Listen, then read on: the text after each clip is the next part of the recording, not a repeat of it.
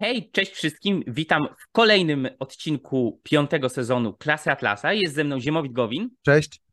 Ja nazywam się Mateusz Błaszczyk i dzisiaj kontynuujemy temat filozofii polityki e, w ujęciu Ayn Rand, a konkretniej przejdziemy już do tematu natury rządu. Czym jest rząd?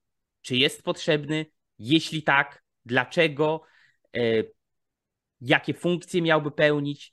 Więc tak samo jak mogliśmy w poprzednich odcinkach zapytać, czy społeczeństwo jest dla człowieka czymś dobrym, czymś korzystnym, mówiliśmy o tym kilka odcinków temu, tak samo można też pójść krok dalej i zapytać, ok, wiedząc już wszystko to, co wiemy na temat społeczeństwa i jego roli, zapytajmy, czy człowiek potrzebuje rządu, czy rząd jest dla człowieka czymś korzystnym. I chcę tu tylko podkreślić, że w dzisiejszym odcinku będziemy rozmawiać o naturze i roli rządu e, w ujęciu filozofii obiektywizmu, e, w związku ze wszystkim tym, o czym mówiliśmy w poprzednich odcinkach.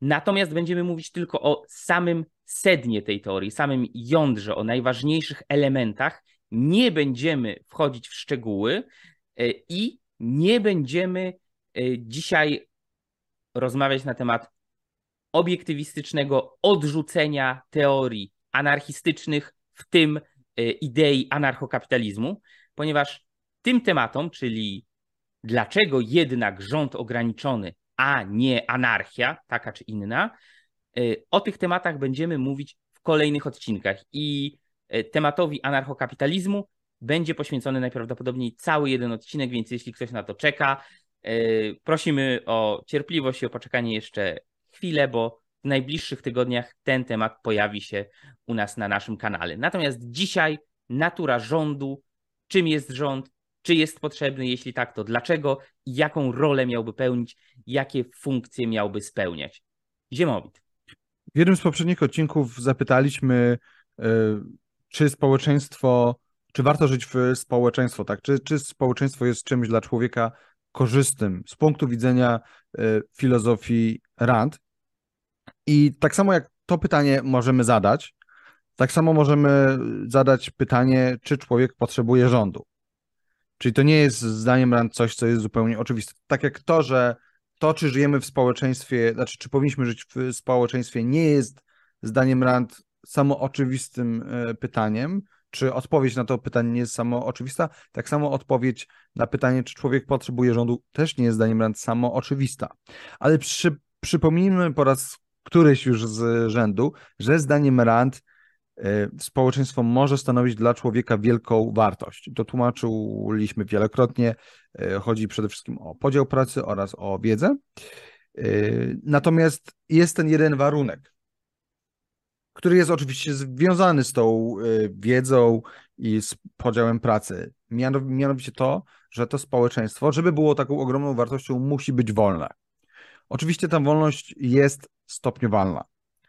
Lepiej jest żyć w półwolnym, w semiwolnym społeczeństwie, na przykład w Norwegii, czy nawet w Polsce, chociaż tutaj to bym się e, kłócił, czy tutaj można by dyskutować, ale no, lepiej żyć w Norwegii, w Stanach, w Szwajcarii, w Wielkiej Brytanii i tak dalej, e, niż e, lub nawet poza społeczeństwem, E, niż w społeczeństwie niewolnym, nie wiem, w Chinach, w Rosji, czy no takim najbardziej pewnie skrajnym przykładem to byłaby Korea Pół, Północna, e, ale też w Iranie i, i, i wielu innych tego typu krajach, czyli w krajach autorytarnych, krajach dyktatorskich, e, no, gdzie praktycznie wolności nie ma i nie ma żadnego rozpoznania praw jednostki.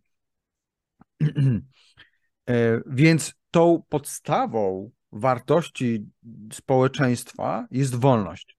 I w poprzednim odcinku tłumaczyliśmy, że w praktyce ta wolność oznacza co? Oznacza prawa jednostki. Bo prawa jednostki to są zasady, które sankcjonują i definiują wolność działania człowieka w kontekście społecznym. Czyli one mówią, że mamy wolność do dążenia do własnego y, życia, do zachowania własnego życia, do własności, do dążenia do szczęścia, do wolności.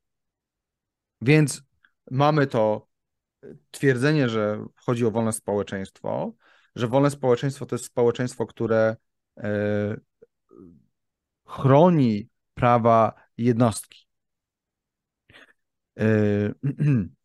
I to prowadzi nas właśnie do zagadnienia rządu. Czyli zaczynamy od praw jednostki i dochodzimy do kwestii politycznych. Zdaniem Rand, jedną z konsekwencji prawa do życia jest e, prawo człowieka do samoobrony. Czyli w sytuacji, w której ktoś przychodzi i nas atakuje, my mamy prawo po prostu się bronić w tej danej sytuacji, w tej konkretnej chwili, w której jesteśmy atakowani. E, natomiast Rand mówi, że możliwość użycia przemocy w odwecie, e, która nie jest jasno i obiektywnie określona, nie jest zdefiniowana, nie jest ukodyfikowana, prowadzi do sytuacji, w której de facto każdy będzie obawiał się każdego. I tutaj cytat. Dlatego też nie może być ona sprowadzona do swobodnego uznania indywidualnych obywateli.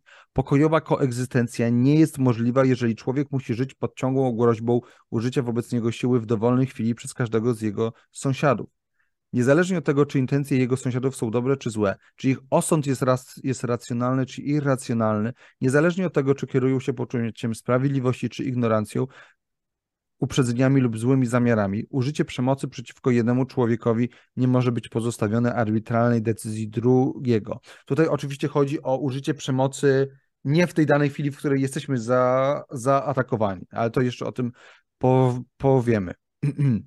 Więc zdaniem Rand przekazanie prawa do odwetu jednostkom doprowadziłoby tak naprawdę do czego? No do prawa samosądu, do prawa tłumu, który biega i nie wiem, pali, niszczy tych, którzy, których uznaje za, za e, przestępców.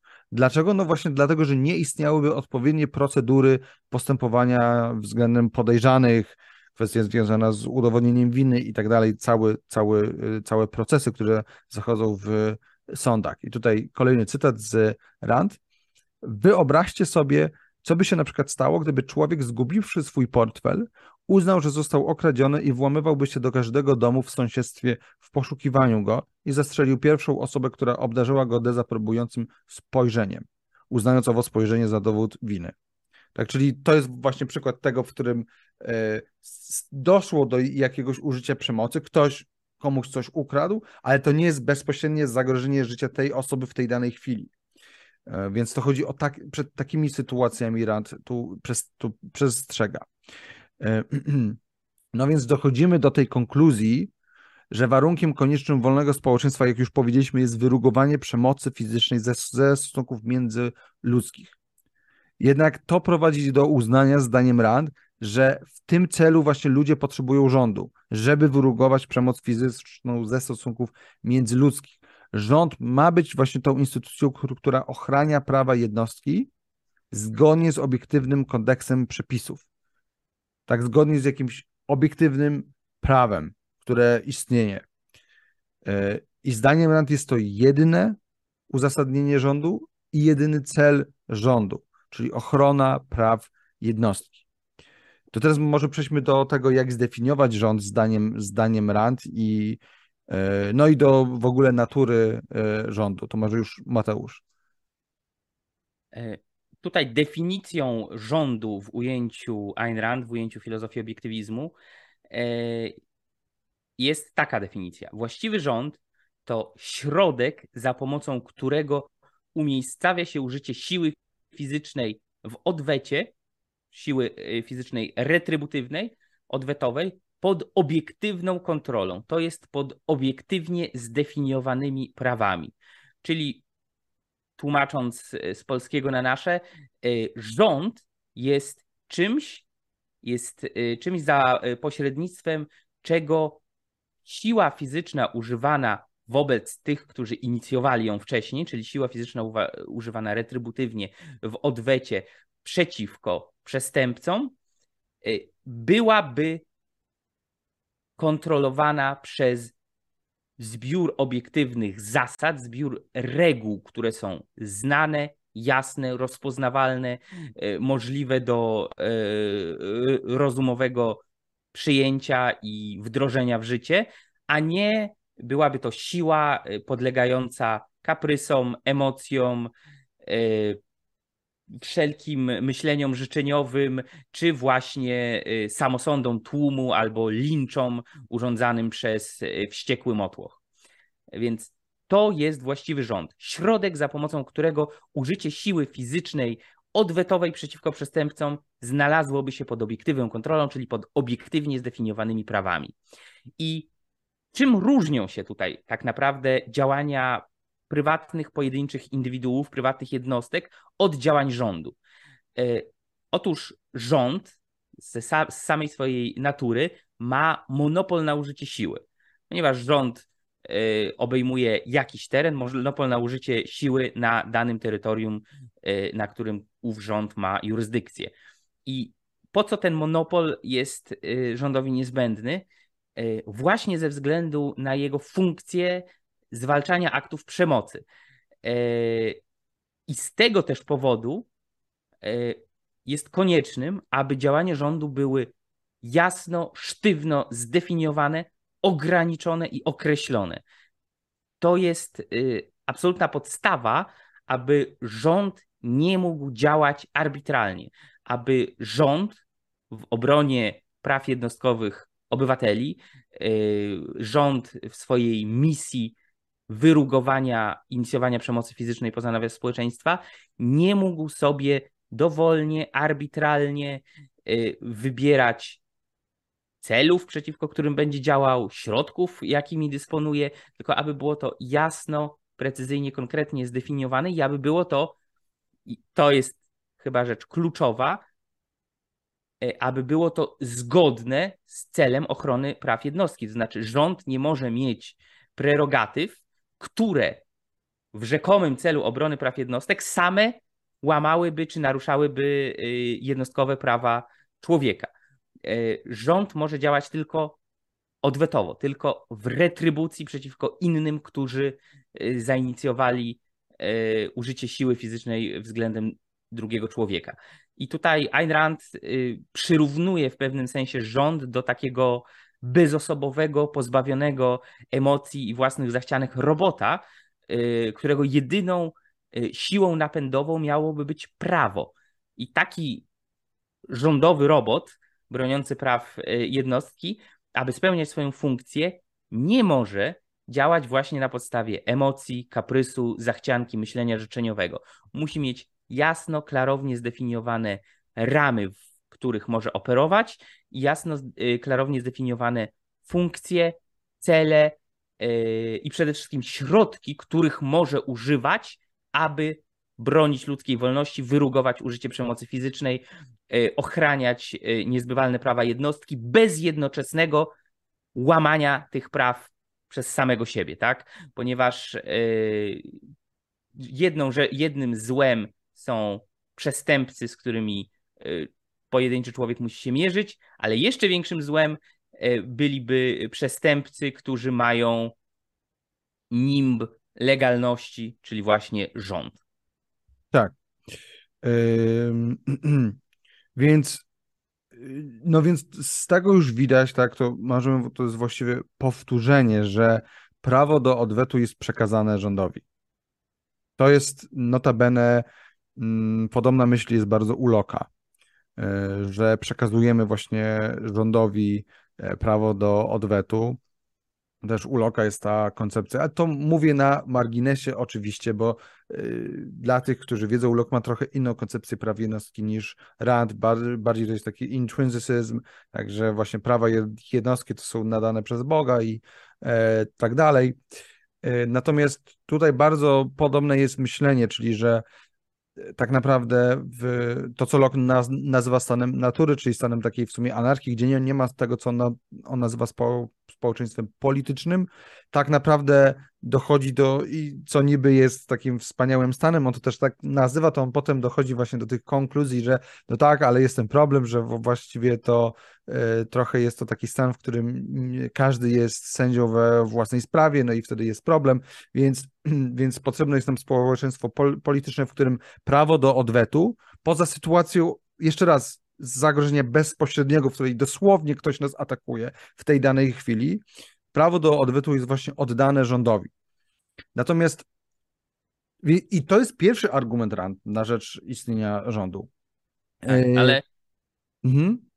Jest, jest jeszcze druga, równie ważna, jeśli nie ważniejsza kwestia, że nawet gdybyśmy założyli sytuację, w której z jakiegoś powodu i w jakiś sposób faktycznie y, agresywna przestępczość i rzeczywiste, celowe i świadome y, naruszanie praw jednostki poprzez y, atak na życie, wolność, własność drugiego człowieka przez kryminalistów, gangsterów, bandytów, mafię i tak dalej zostałyby wyrugowane poza społeczeństwo i naprawdę nie musielibyśmy się z takiego czy innego e, powodu przejmować tym problemem.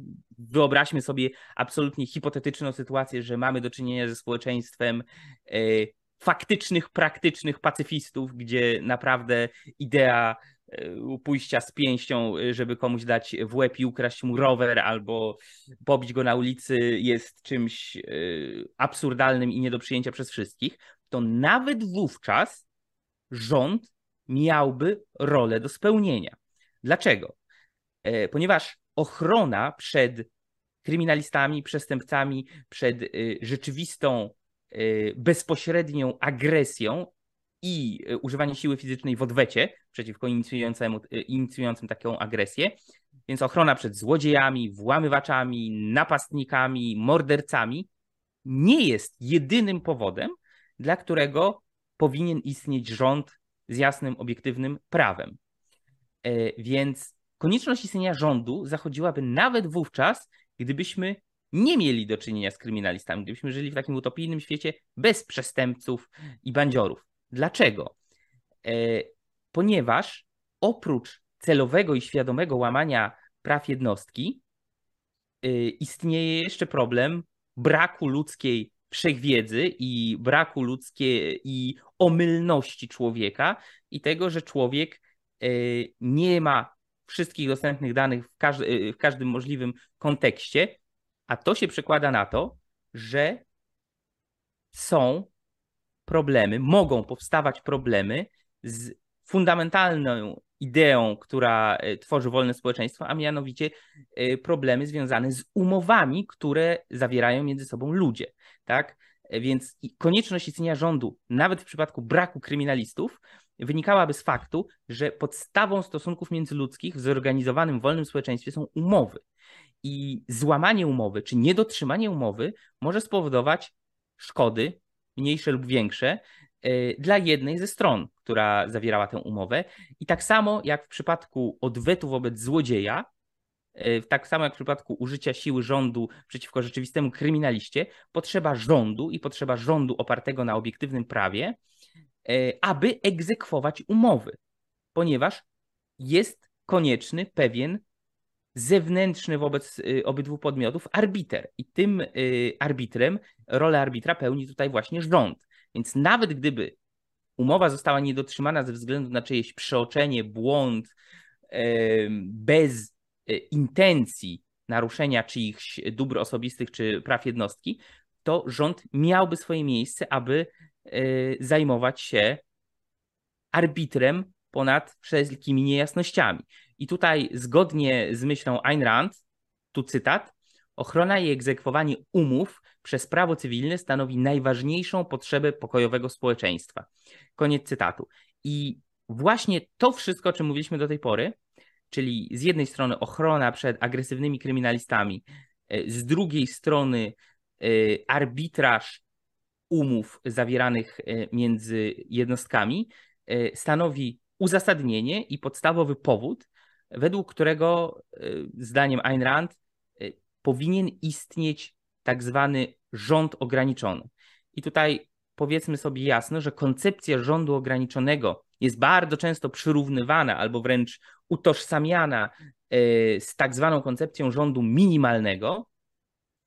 Natomiast jest to w najlepszym razie nieścisłość, w najgorszym razie pomylenie pojęć, ponieważ koncepcja rządu minimalnego skupia się, wychodzi z założenia, że a rząd jest tak zwanym w cudzysłowie złem koniecznym i B Wobec tego jakiś rząd musi być, ponieważ to zło jest z jakiegoś magicznego powodu konieczne, ale B, skoro już musi być, to powinno być jak najmniejsze. I tutaj koncepcja rządu Ayn Rand o tyle nie wpisuje się w ramy koncepcji rządu minimalnego, że a. Ayn Rand nie uważa, że rząd jest złem koniecznym, tylko że jest koniecznym dobrem, ponieważ to rząd jest y, gwarantem, dobrze funkcjonujący rząd jest gwarantem y, ochrony niezbywalnych praw jednostki i jest gwarantem wyrugowania arbitralnego użycia y, przemocy fizycznej względem drugiego człowieka, więc Rand nie zgadza się, że rząd jest jakimś złem koniecznym, ponieważ zło nigdy nie może być konieczne. Jeśli coś jest konieczne, to musi być dobrem, albo nie jest konieczne. I B, druga, drugi element, ujęciu Ayn Rand fundamentem i podstawą nie jest jakoś tam mniej lub bardziej wymiernie określona wielkość rządu, e, tylko jego funkcja, tylko jego rola, ponieważ rząd minimalny, co to znaczy, że rządu powinno być jak najmniej? E, załóżmy, że jednym, jedną z funkcji e, rządu jest aparat policji. Załóżmy, że w, danym, w danej społeczności zatrudnianych jest 500 policjantów. I teraz co? Rząd minimalny, postu, ci, którzy postulują istnienie rządu minimalnego, powinni powiedzieć, nie trzeba z 500 policjantów zejść do 499, do 250, do 100, albo wszystkim obniżyć pensję o połowę, albo zmniejszyć wymiary posterunków policji i tak dalej. Jakby na czym miałaby polegać tutaj ta minimalność? Tak, sądzę, że e, też jeżeli mogę, Mateusz, że też. Oczywiście. Jeżeli też, y, tak, myślę, że częściowo się myśli o tej minimalności, jeżeli chodzi o jakby liczbę urzędów, liczbę różnych agencji, które rząd posiada.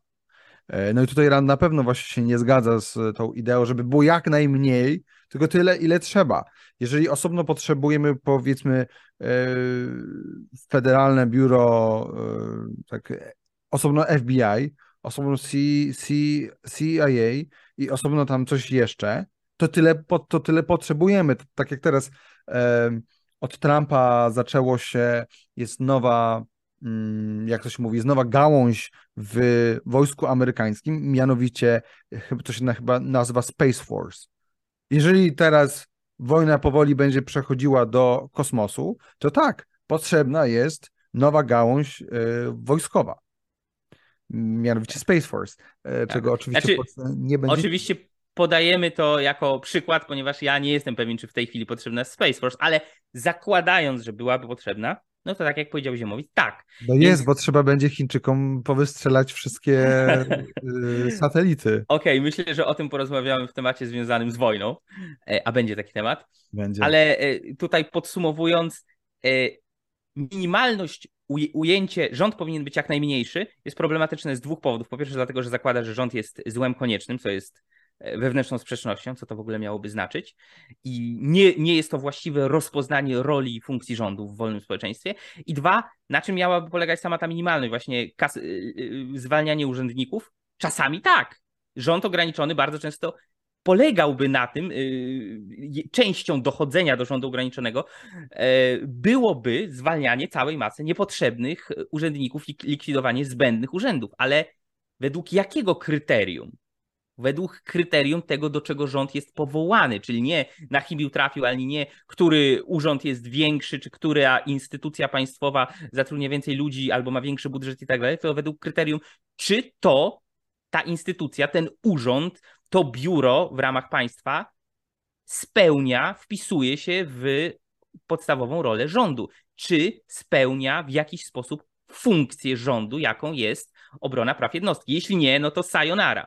E, jeśli tak, to możemy zastanowić się nad strukturą tego, właśnie wielkością i tak dalej, budżetem, ale to jest już zagadnienie z y, tematyki filozofii prawa i to już jest bardziej szczegółowe, y, logistyczne rozważanie, a nie ciąć dlatego, żeby ciąć, tak? Więc z tych dwóch powodów koncepcja rządu ograniczonego jest inna niż koncepcja rządu minimalnego. I tutaj swoją drogą to tylko dodam, jest bardzo, bardzo bliska koncepcji rządu ograniczonego, bo tym samym terminem się posługiwał też Ludwik von Mises, który y, podał taki przykład. No dobra, co to miałoby, miałoby znaczyć, że ograniczamy rząd y, do minimum? Załóżmy, że jesteśmy w stanie wojny z państwem komunistycznym, które w tej chwili wysyła na nas rakiety żołnierzy albo stosuje jakieś ataki terrorystyczne na nasze placówki za morzem. Czy to znaczy, że w tym momencie dobrym pomysłem byłoby y, ograniczanie ilości naszych żołnierzy,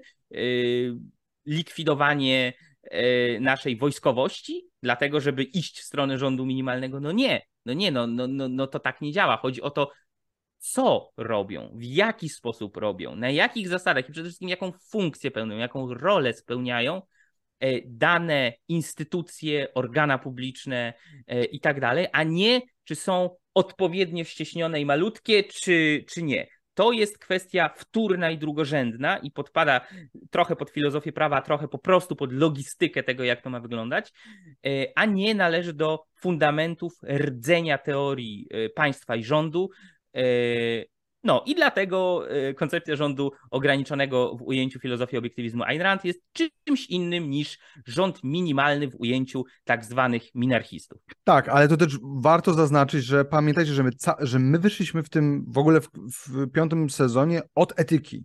Czy przypomnieliśmy etykę, żeby móc potem przejść do kwestii społeczeństwa i wyjaśnić prawa jednostki. Prawa jednostki osadzone są bezpośrednio na etyce egoistycznej, na etyce zgodnie z którą naszym celem moralnym powinno być wzrastanie nasze własne, nasze własne szczęście, nasze własne życie. To jest podstawa praw jednostki. A prawa jednostki są podstawą rządu, e, koncepcji rządu ograniczonego, więc nawet jeżeli, zgadzam się Mateusz, że von Mises miał podobne myśli, ale nie miał podobnej podbudowy filozoficznej. Tak.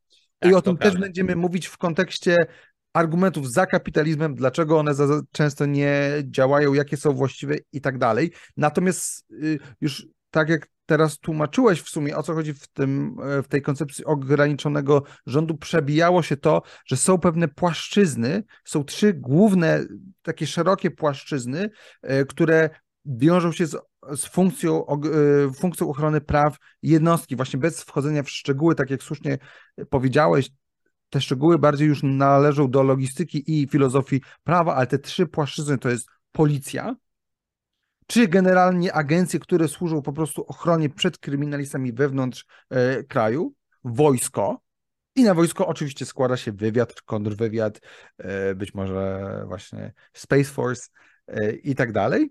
E, no i Space sądownictwo. Marines. Space Marines, tak. No tak, ale to są te takie memy, nie? E, to już od dawna, gdzie ten mm, imperator y, ludzi, tak, imperium ludzkości, czy jak tak. to się nazywa, jest zrobiony na Trumpa. E, tak, God tak. Emperor of Men, tak. Tak, tak, tak. Um, Warhammer 40 tysięcy dla tych, którzy nie wiedzą o co chodzi. Więc policja, wojsko, no i sądownictwo już wyjaśniliśmy, dlaczego jest e, konieczne. Tak, czyli w zasadzie to jest obrona przed zagrożeniem wewnętrznym, czyli kryminalistami, przed zagrożeniem zewnętrznym, czyli obcymi armiami i e, arbitraż sporów. Tak, policja, wojsko, sąd. I teraz ma to, już powiedzieliśmy o, jak, o, jak omawialiśmy prawa jednostki, wspomnieliśmy o prawie do własności, które oznacza to, że jesteśmy jedyną osobą, która może dysponować własnością zgodnie z własnym uznaniem, e, że, że nikt inny tego nie może zrobić. Powiedzieliśmy, że te trzy funkcje rządu to jest tylko szeroko, szeroko rozumiane, to jest tylko policja, wojsko i sądownictwo. I w następnym odcinku porozmawiamy, w sensie już widać, do czego to prowadzi, jeżeli chodzi o konsekwencje gospodarcze, jeżeli chodzi o relacje między państwem a gospodarką, ale o tym już powiemy w kolejnym odcinku, czyli w odcinku, czy być może nawet w odcinkach poświęconych kapitalizmowi. Więc za dzisiaj dziękujemy i widzimy się za tydzień. Dzięki, do zobaczenia. Hej. Cześć.